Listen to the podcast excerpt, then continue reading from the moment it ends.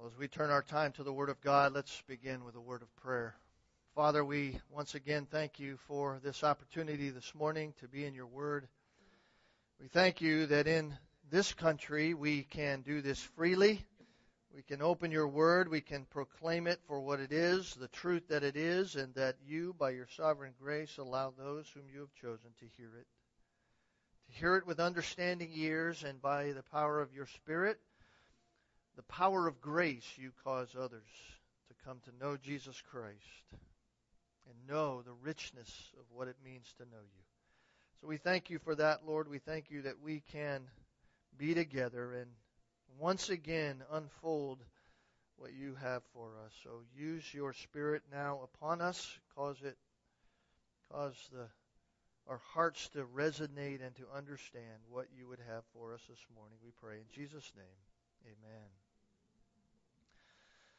Well, I invite you this morning to open your Bibles with me to Romans chapter 6. Romans chapter 6. While you're doing that, I'll just make a comment about tonight. Russ asked how many, how many, how long will the series be in, in John on this whole new section of what I've entitled um, the final words for a saved people and or instructions for a saved people. Well, I'll just say this: it's not going to end with that title until Jesus is on the cross in John's gospel. So we're there for a little bit. For a little bit. I don't know how many parts that is, but who knows? We'll see what the Lord decides.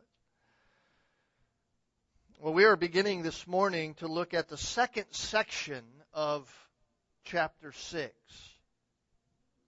We'll be focusing our attention on verses 15 to 23, or at least beginning our focus on those verses. But before we get to it, we need to begin our time this morning, as we have done in the past, by asking ourselves a question in light of what we have heard from this chapter up to this point. Here is what we need to ask ourselves. And this is not a trivial question. This is not a small thing. This is not something for us to quickly answer. But it is something for us to seriously ask ourselves. And here is the question Do we have a complete understanding of the doctrine of justification by faith. Let me just repeat that for our own ears and emphasis. Do we have a complete understanding of the doctrine of justification by faith? In other words, do we truly understand the actual reality of our innocence from guilt before God through our actual union with Jesus Christ by faith. Now, we may be quick to answer that, and some may be even asking, why is it necessary for us to have, actually be asking ourselves about that reality? It's important for us to ask us ourselves about that reality and about our understanding of that reality because if we truly understand all that it means to be unified with Christ, which is justification is, is, is part of all of that. If we truly understand what it means to be unified with Christ, which includes our justification, our innocence before God, our declaration by God of our innocence before Him, then we have with that understanding a sense of understanding of the doctrine of personal holiness. If we understand justification, then we have a sense of understanding of the doctrine of sanctification for here and now. In other words, how we are to live our Christian lives on our, this earth. And so I hope this morning that it is clear to you what is being suggested to all of us as we begin our time. Do I personally fully understand that to be actually justified before God is to be also guaranteed of our practical sanctification? To be justified before God also guarantees that I am being and will be practically sanctified. Do we realize that? Do we understand that? Do we think about that? To be declared innocent of our eternal guilt because of sin before God is to be also guaranteed of our being holy in practice. That is to say, that those whom God justifies, which is every true Christian, those he also glorifies. Why? Because within that and in justification, there is a sanctification that has happened, and a sanctification that is happening, and a sanctification that will finally show itself in total fruition by our being glorified. If, as Romans 8 will tell us, that those whom God justified, these he also glorified, that's what Romans chapter 8 verse 30 says and as Hebrews 12:14 tells us that without pursuing sanctification no one will see the Lord. If those are true, if those are true statements by God and they must be true statements by God or God is a liar and since God cannot lie, those are true statements by God. Then do we understand that to be justified is to be guaranteed to be sanctified in every way? As we walk right now as Christians on this earth. This is the argument that Paul brings before us in Romans chapter 6. This is the intent of why Paul has put these words here. This is the, the drive that the Holy Spirit, in leading Paul in writing the very scripture words that we have, this is the mind of God. This is the argument of God. This is the grace of God for us to understand just what justification is and the guarantee that it is that God will and is sanctifying you if you truly know God.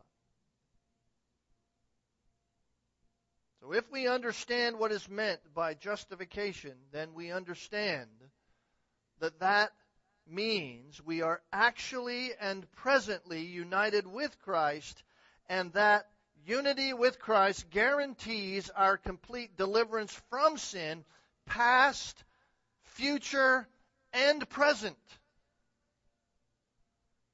And it guarantees our final glorification.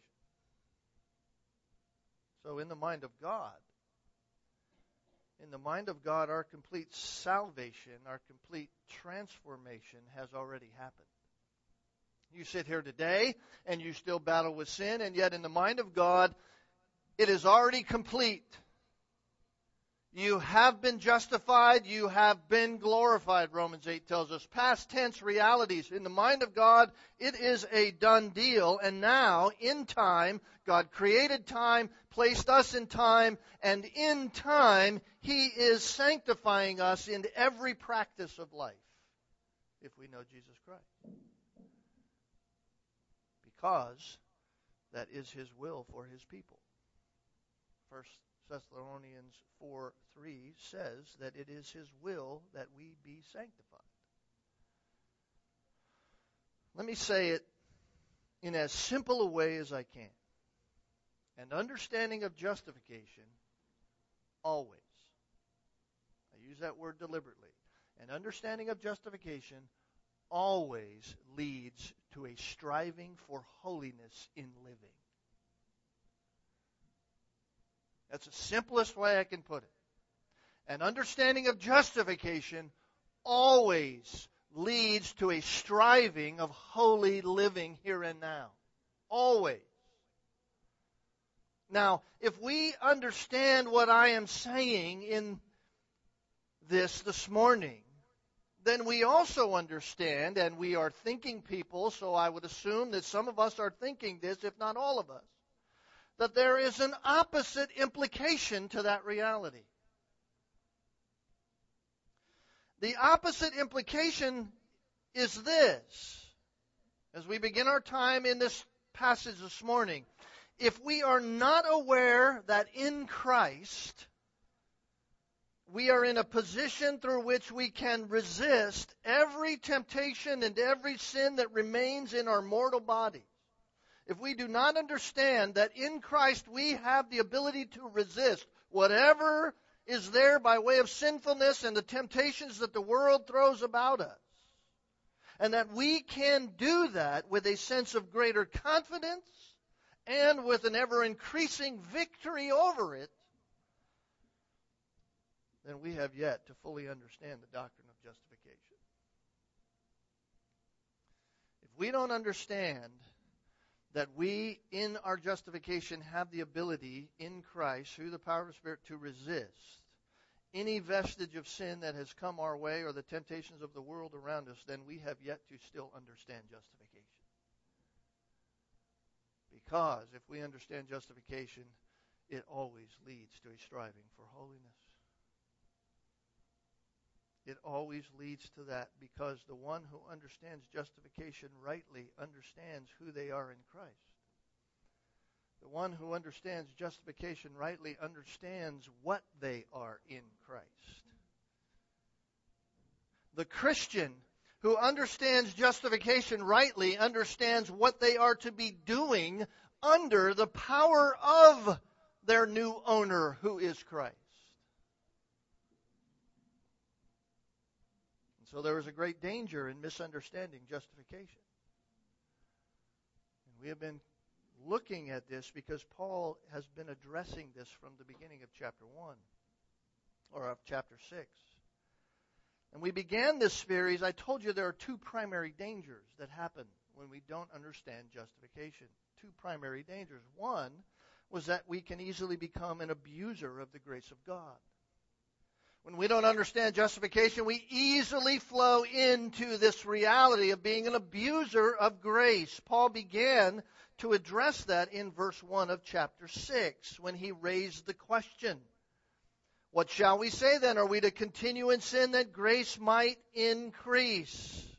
There were objectors in Paul's day to the reality of justification by faith alone. They, they wanted to do it by their own efforts, some sense in which there was a level of morality by which God would accept them on some level just by their own efforts. And there are objectors even today of justification by faith alone. They're confused. Even some Christians, true Christians, absolutely, utterly confused about the reality of being justified. Now, we may not think in these kinds of terms, but we need to be reminded that there was a time when we lived under law. There was a time when you and I, when everybody lived under law. You may say, well, how can that be? I'm not a Jew. The Jews were given the law, you say. So how can you say, Pastor, that we all lived under the law?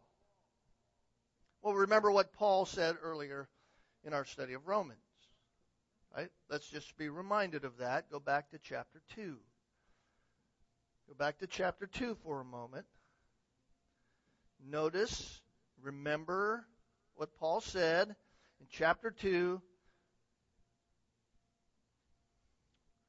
Therefore, you have no excuse, every one of you who passes judgment, for that which you judge another, you condemn yourself. For you who judge practice the same things. That's verse 1. And we know that the judgment of God rightly falls upon those who practice such things. But when you do you suppose this, O oh man, that when you pass judgment on those who practice such things, and you do the same yourself, that you're going to escape the judgment of God? Or, or do you think lightly of the riches of the kindness and tolerance and patience, and knowing that the kindness of God leads you to repentance?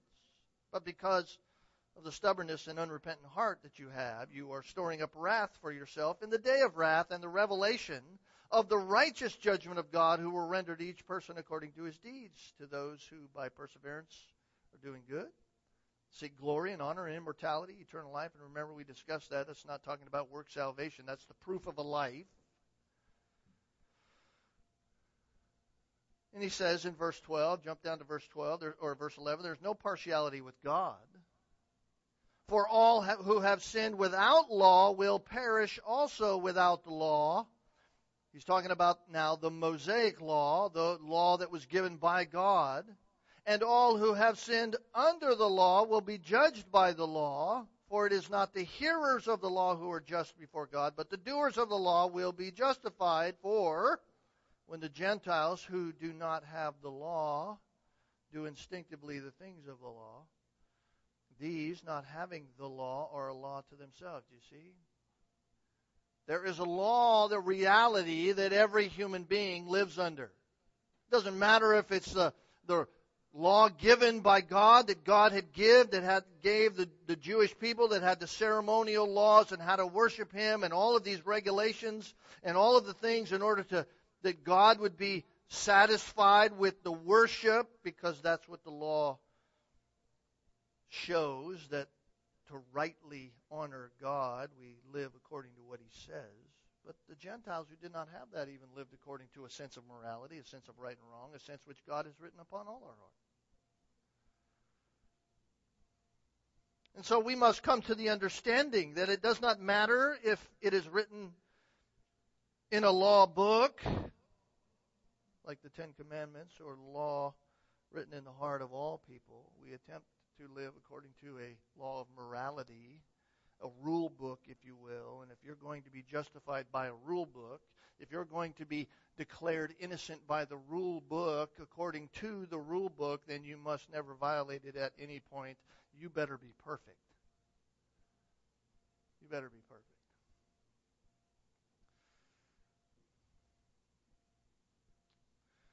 Go back for a moment to Luke chapter 10 just to illustrate this point for us. Luke chapter 10, Jesus Christ, of course, has been ministering to the people for some time. He has sent out the disciples two by two at one point. They've come back. They've had such great results. They, the work of God was being done through them. And there were people who were following them on a regular basis. And in verse 29, Jesus always being tested by others, verse 25, I'm sorry, says, A lawyer stood up and put him to the test. Here's Jesus having just taught, send out the 70. They come back. There's great reports about what God's doing. There's others in the crowd who are doubting typically, and a lawyer stands up. This is not a lawyer like we understand lawyers. This is a religious guy. This is the Sadducees. This is those who knew the law, knew the Mosaic law knew the rituals for the Jews. He stands up to put Jesus to the test. And notice what he says Teacher, what shall I do to inherit eternal life? Wording is very critical there. What shall I do? And Jesus says to him, What's written in the law? You know the law. What's it say?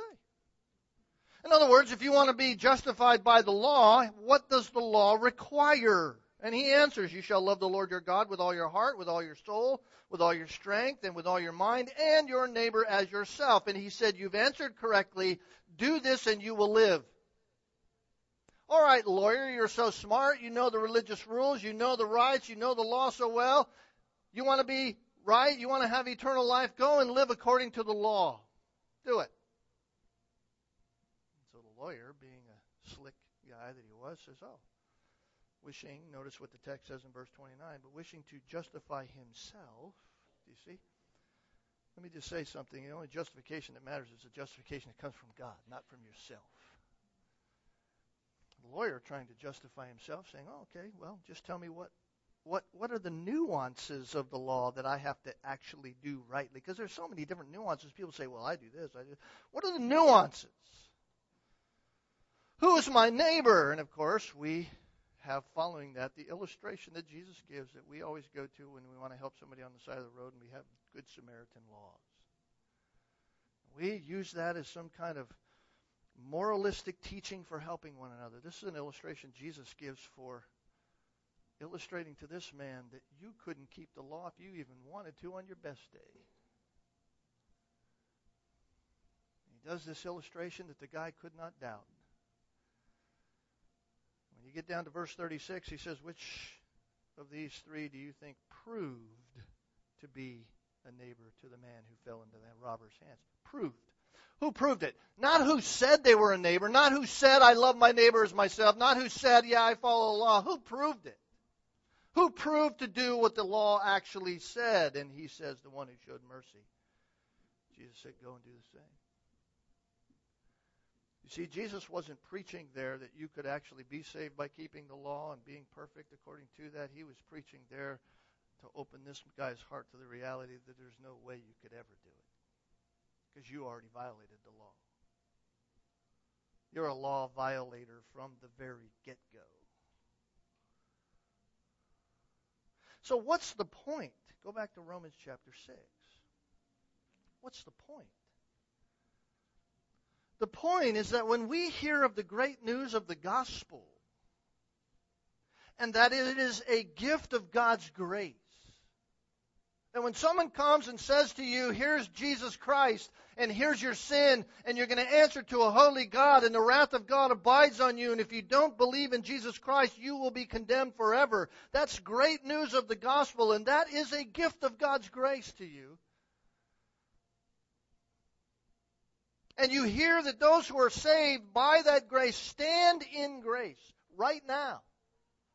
You stand enveloped in that grace, and that you are no longer, for salvation purposes, bound to a law, bound to a sense of morality, bound to this attempt to try to justify yourself. You stand in grace. And If grace superabounds where sin abounds, don't let your mind go to the place where many go and say, well, then I'll just sin so that the wonders of God's grace will be all the more seen. That's the first objection that is raised by those who misunderstand justification. If justification is the reality that the law came in, verse 20 of chapter 5, so that the transgression would increase. He's not saying so that sin would that there would be more sin. He's saying so that the understanding would be that you are a sinner. The law came in to show you just how clear it was, just like we saw in Luke chapter 10, just how clear it is that you are a sinner. It is so clear. That's why the law came in. But where sin increased, grace abounded all the more, so that as sin reigned to death, even so grace would reign through the righteousness to eternal life through Jesus Christ our Lord. So, how ridiculous it is, Paul's saying, to even ask the question. How ridiculous it is to think that you can just go sinning so that grace might increase. If we as Christians understand justification rightly, then we understand that we are under a new power. We are under the power of grace, not the power of sin. So there's no possible way to continually live sinfully. Why? Because the grace of God would never allow His power of grace, that power of grace, He would never allow the power of grace to be vanquished so that you could continually desire to live in sin. God would never do that. Why? You say, why wouldn't He do that? Because it is not who you are in Christ. That is not who you are. And knowing that as a Christian you are actually and intimately united with Christ by the grace of God completely reminds us that we died to sin completely. Just like Christ did. And just as Christ lives to God, as Paul says here in Romans chapter 6, so ought we to consider ourselves, as he says in verse 11 to be dead to sin and alive to God in Christ. So Paul says, in light of that understanding, verse 12, don't let sin reign.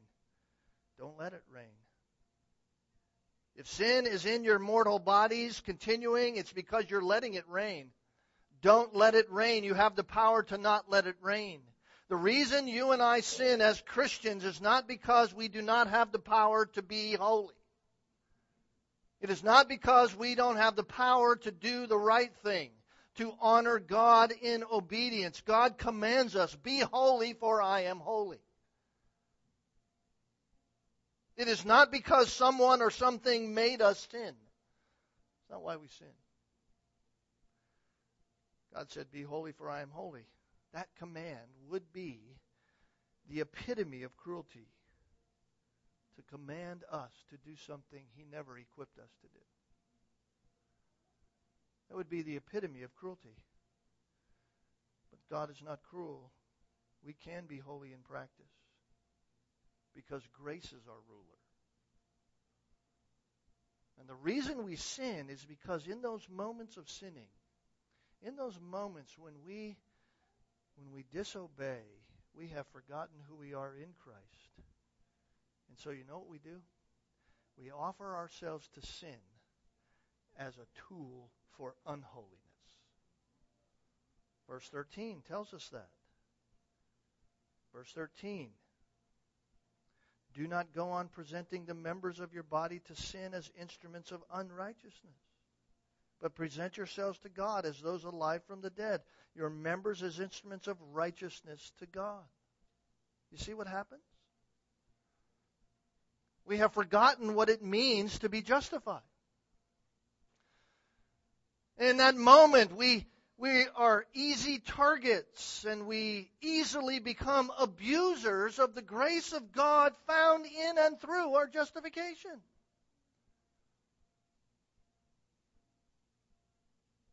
And then we hear these words from Paul in verse 14 For sin shall not be master over you, for you are not under law, but under grace. In light of that truth, there's a second potential danger that lurks. The first danger is becoming a grace abuser. What's the second danger? The second danger is becoming antinomian. Antinomian. Antinomian, without law. That's, that's what the word means. Antinomian. Antinomos in the original language. Antinomian. Without law. As a Christian, we have a danger of becoming abuse, uh, grace abusers if we don't understand justification on one side, and antinomian on the other side, anti law on the other side. How many times have you heard somebody say, well, we're not under law, we're under grace? Maybe you've even repeated that. The danger of not understanding justification rightly is that we can easily become those kinds of people who claim to know Jesus Christ by faith, but we go around saying that the law of God doesn't matter anymore to us. In fact, we go around living as if the law of God doesn't matter to us anymore. In other words, in the words of the Apostle Paul in verse 15, the danger is stated in another question. He says, What then? Shall we sin because we are not under law but under grace? You see, the first question was, are we to continue in sin so that grace might increase? Now he asks the second question in verse 15. Shall we sin because we're not under the law, but under grace? Paul's making the same general point, except now the objection is not the abuse of grace. The objection now is to ignore the law. Ignore the law. Paul answers in a similar fashion to the overall question. He says, Absolutely not. May it never be. Absolutely not. In other words, just asking the question shows an ignorance in understanding justification and what it really means. Just like in verse 1, when he asked the question, Shall we continue in sin that grace might increase? No, no. Just asking the question shows an ignorance of an understanding of justification. Just asking the question shows an ignorance of an understanding of justification and what it really means. And so Paul begins once again in the following verses to dismantle that foolish conclusion. And I'll just simply summarize his entire argument in this way as we begin. When you are justified by God, by grace, through faith in Christ, while it is true that you are free from the law as an attempted way of justifying yourself, you're free from that. You are not free from the law of Christ. When you are justified by God through faith in Christ, you are free from the law of trying to justify yourself, which never works. No one will be justified by the law. But you are not free from the law of Christ, but rather you are freed up under the law of Christ. You're freed up under the law of Christ. Let me just remind us again of this principle from the words of the Apostle Paul to the Corinthian believers who were, for all intent and purposes, antinomian in their Christian practice. They were antinomian, anti law. Go back to 1 Corinthians, or over to 1 Corinthians chapter 9. Maybe you remember some of this from our study of 1 Corinthians. 1 Corinthians chapter 9.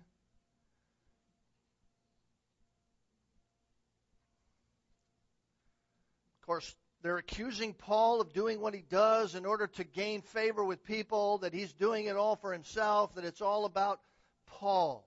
And they're even accusing Paul of taking money from the people who he's preached to in order to just gain his own uh, greater uh, status.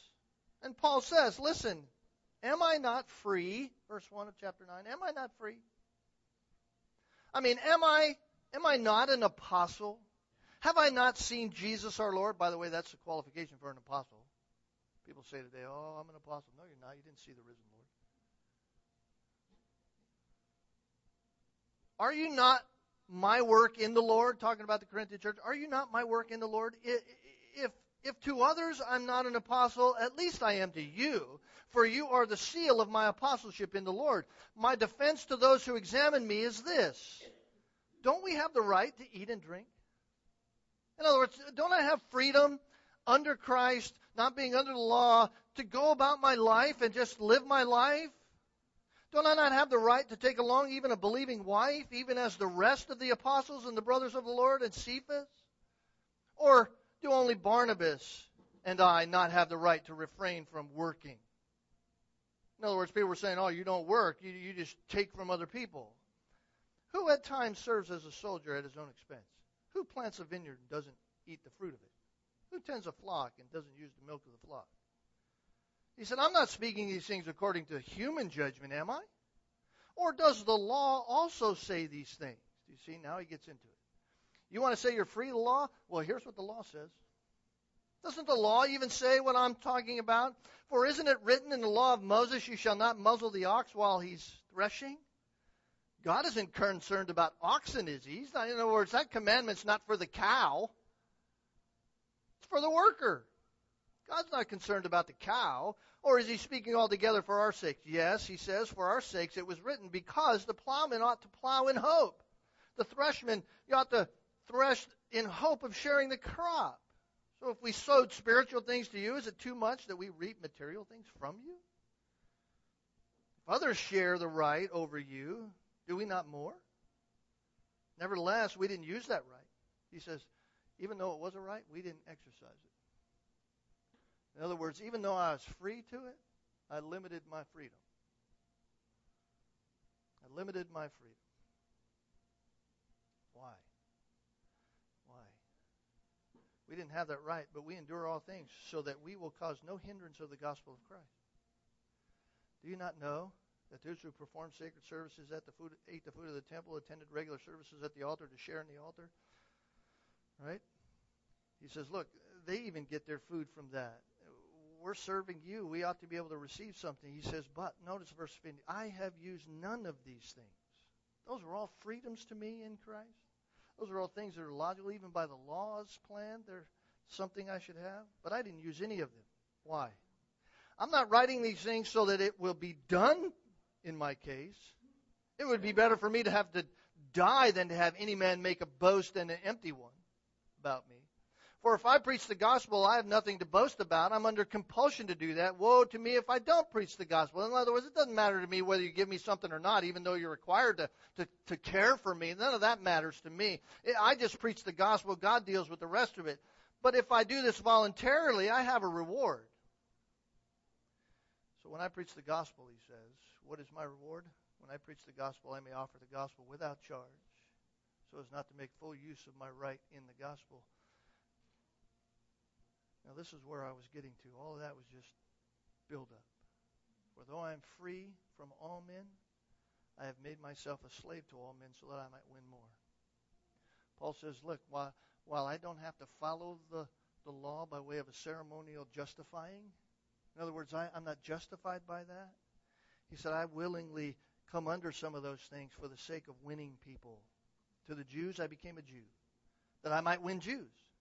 To those who are under the law, I went under the law, that I might, not being myself under the law, so that I might win those who are under the law.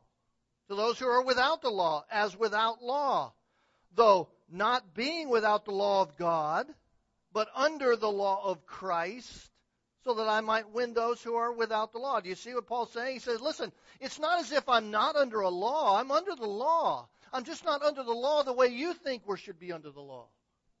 I'm under, under the law for justification purposes. That's taken care of only in Christ. But I am under the law for obedience purposes. I am under it for that.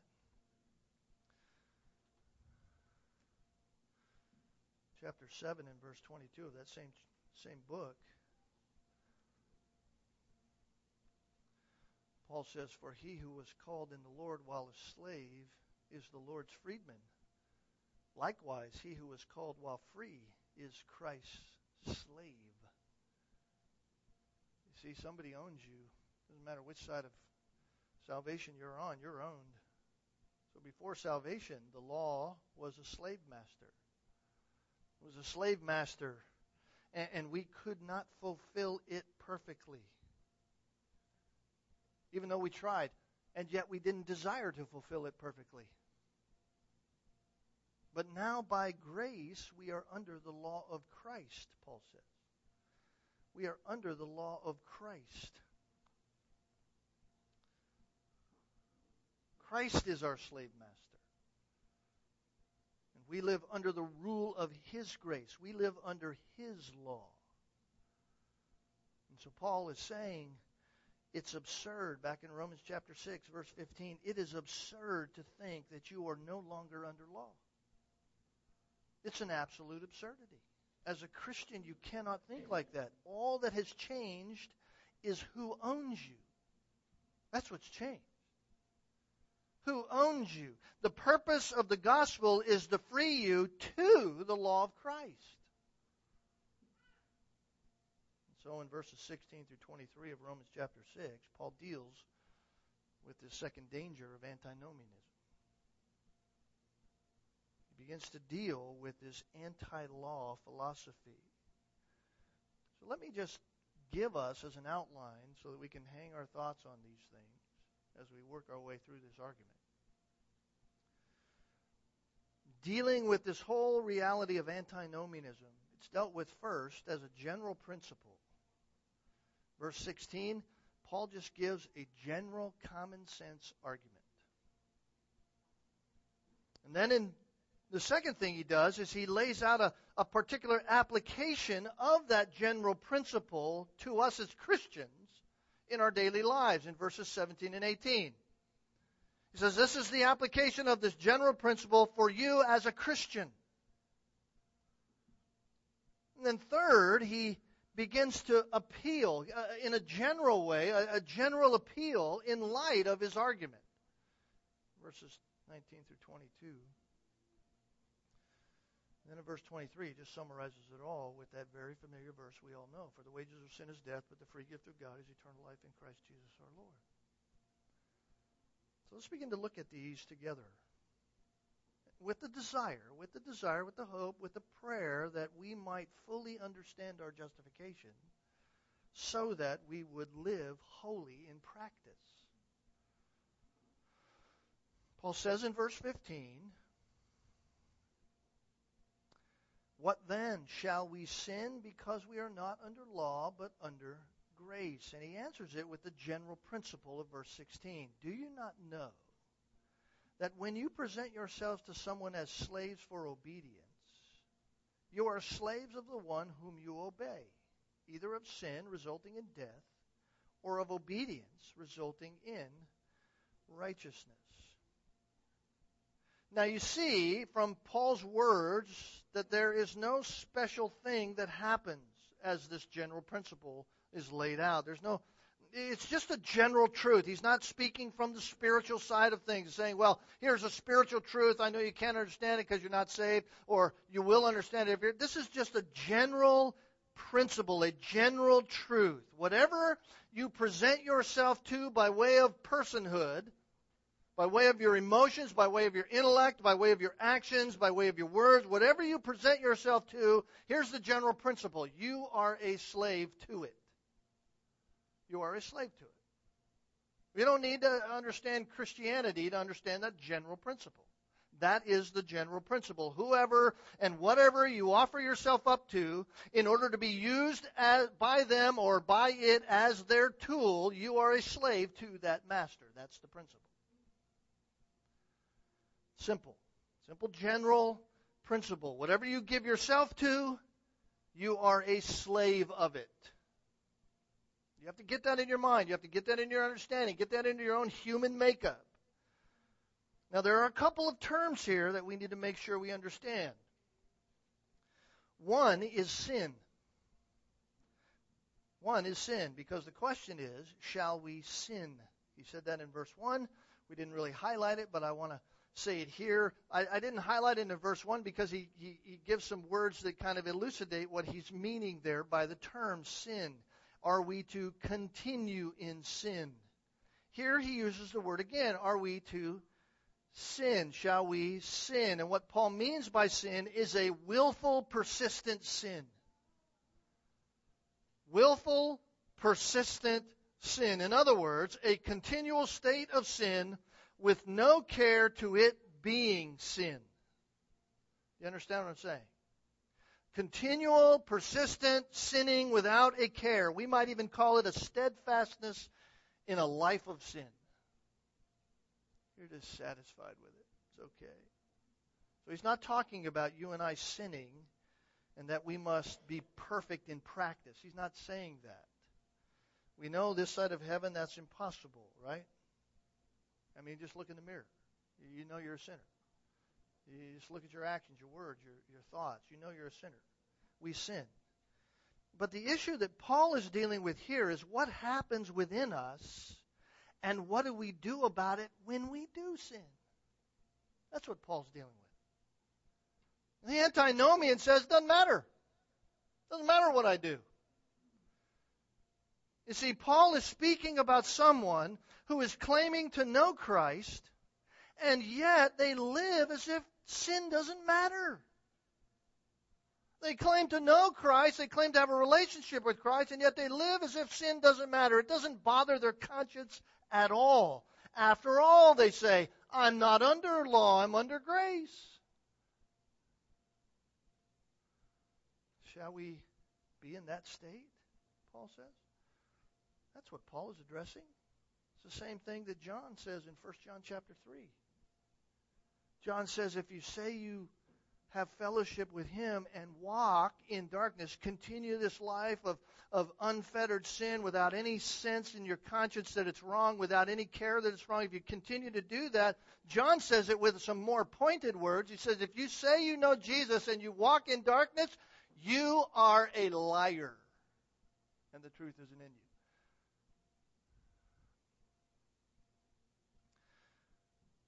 Person who is born of God, John says, chapter 3, verse 8 and 9 in 1 John, does not go on living or remaining in a state of and condition of sinning. They don't. So the very suggestion Paul is intimating here, the very suggestion that someone who claims Christ go about living in a way that is antithetical to what Scripture teaches about Christian living, continually with no thought of it at all, no care, even though they've been challenged. Paul implies here that that truth is so obvious to us as Christians that that can't happen. You can it's so obvious to us as Christians, to anybody who knows the scriptures at all, that there cannot be a continually, without any concern for their sin at all, someone who claims Christ and truly be saved who continues to do that. Impossible. Notice how he starts verse 16. Don't you know? Do you not know? In other words, this is just a common sense general principle. It's common sense. It's common to anyone's general logic. Don't I don't even need to argue. Paul's saying I don't even need to, to argue from a spiritual side of things. It's ridiculous. It's a, it's a ridiculous kind of question to even be asking this. It's simple logic. You cannot be slaves to two owners at one time. That's the idea. Impossible. Verse 16, he says that. Don't you know that when you present yourself to someone as a slave for obedience, you are slaves of the one whom you obey? either of sin resulting in death or of obedience resulting in righteousness. The implication is you cannot be a slave of both at the same time. Whoever you present yourself to for service, for obedience to them, you are their slave. They own you. The word slave should not be offensive to our ears. We're not talking about slavery that we've had in our country whereby it was just human trafficking. We're not talking about that. What Paul is referring to here is the idea of, of an indentured servant, really, idea. Someone who has been bought, but they're an indentured one. Someone who even has been freed. Slaves, even in ancient times, could work for their freedom. Someone who's been freed and yet wants to remain under the rule of the master. We need to get that in our hearts. It's not all that complicated. What we have to have in our minds is the idea that you cannot be the slave of two masters. You cannot. Whoever you are obeying is your slave owner at that time. And in the case of us as Christians, if we offer ourselves to sin as a tool, remember it's a choice. Remember, you're not to present yourselves. Stop letting sin reign. We present ourselves as a tool. As Christians, that's what we have the power to do. We present ourselves. The unsaved have no choice. They, that's what they do because there's nothing else in them. They always respond according to their nature. We have a new nature. We have Christ. We can do what is right. And yet, there are times when we make a choice, and sadly, we choose the wrong thing. We choose to sin. We choose to go after the temptation. We choose to go back to the old master called sin. And what we have done is ignored and even forgotten who our new master is. And all that we have in him has been forgotten. And so our obedience to sin brings all the pain, all the struggle, all the difficulty in life. Whereas obedience to the law of Christ brings righteousness, brings practical holiness. So think about it with me as we think about this. We are always under one law or another. We're always under one law or another. That's what is implied by the word obedience here. Right? You are slaves of the one whom you obey, either of sin resulting in death or of obedience. What are we obeying? We are obeying law. We are obeying whatever the master says. What the master says is the law. Either the law of sin or the law of Christ and it's impossible for us to serve both at the same time. You are a slave of one, and one is whom you are obeying, whoever that is at the time. So this principle has to be understood about our living practically. When I sin, in the moment that I'm sinning, I'm not a victim.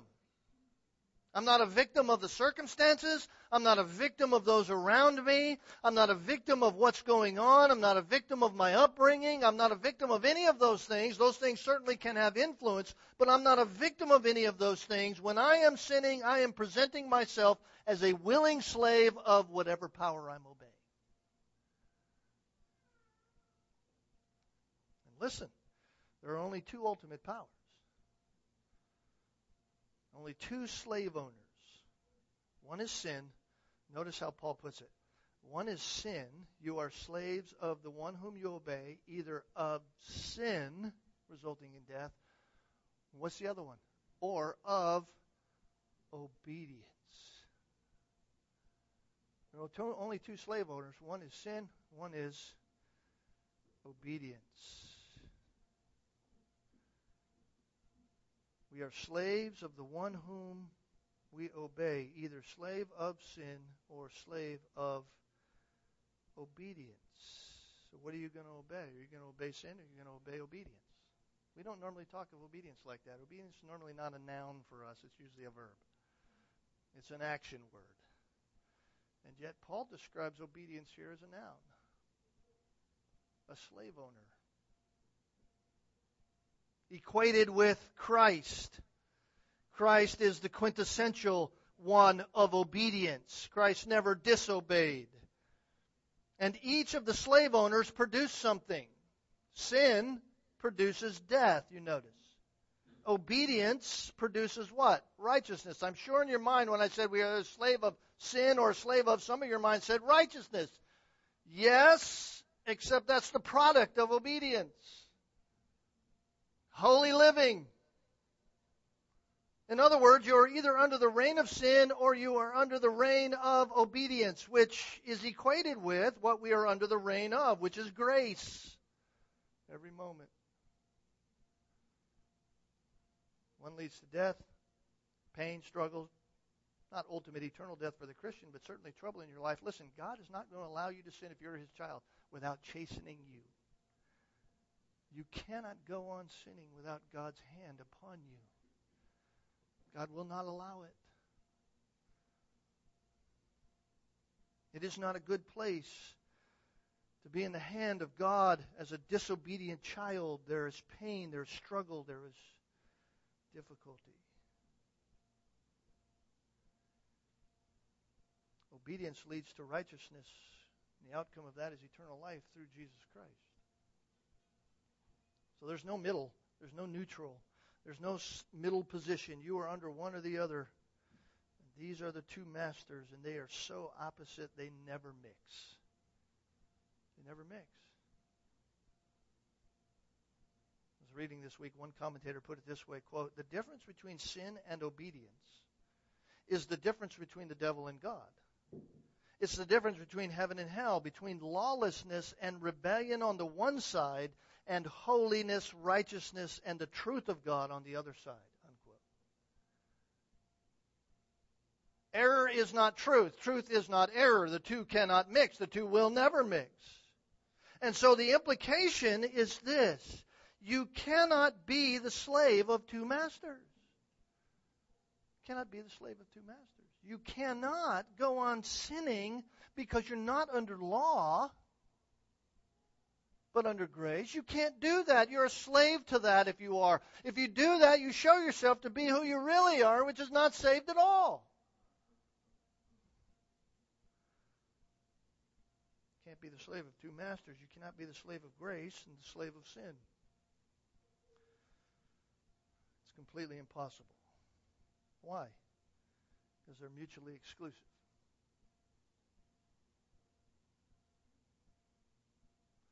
Isn't that what Jesus said in Matthew chapter 6, verse 24? No one can serve two masters. No one can serve two masters, for either he will hate the one and love the other, or he will be devoted to the one and despise the other. You cannot serve God and wealth. That was the problem, pursuing of wealth at that time for the sake of their own lives. You can't you can't have that. You cannot have God. This goes back all the way to the first commandment. There shall be no other gods beside me. You know why God was so angry with Israel all the time? Uh, loved Israel, brought going to one day bring Israel back as a people, and yet throughout the Old Testament you read it over and over again. Because you stopped worshiping me and you worshiped idols. You kept going after other gods. I am the true God. I am the one God. I'm the only God. I'm the creator God. I'm the one who chose you. I'm the one who brought you out. I am the God. Why is it you keep going after other gods? Same thing Jesus was saying in Matthew 6 you can't serve two gods, you can't serve two masters. It's impossible to serve complete opposites at the same time. You can't do it. So, here's what I want us to go away with this morning. Here's what I want us to go away with. Every day, every hour,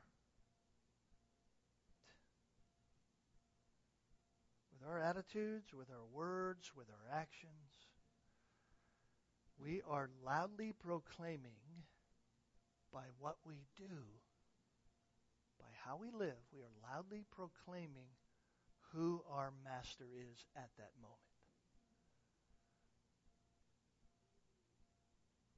Every day, every hour, every minute, every week, every year, since the day that God graciously saved you, you are proclaiming in every moment who your master is in that moment.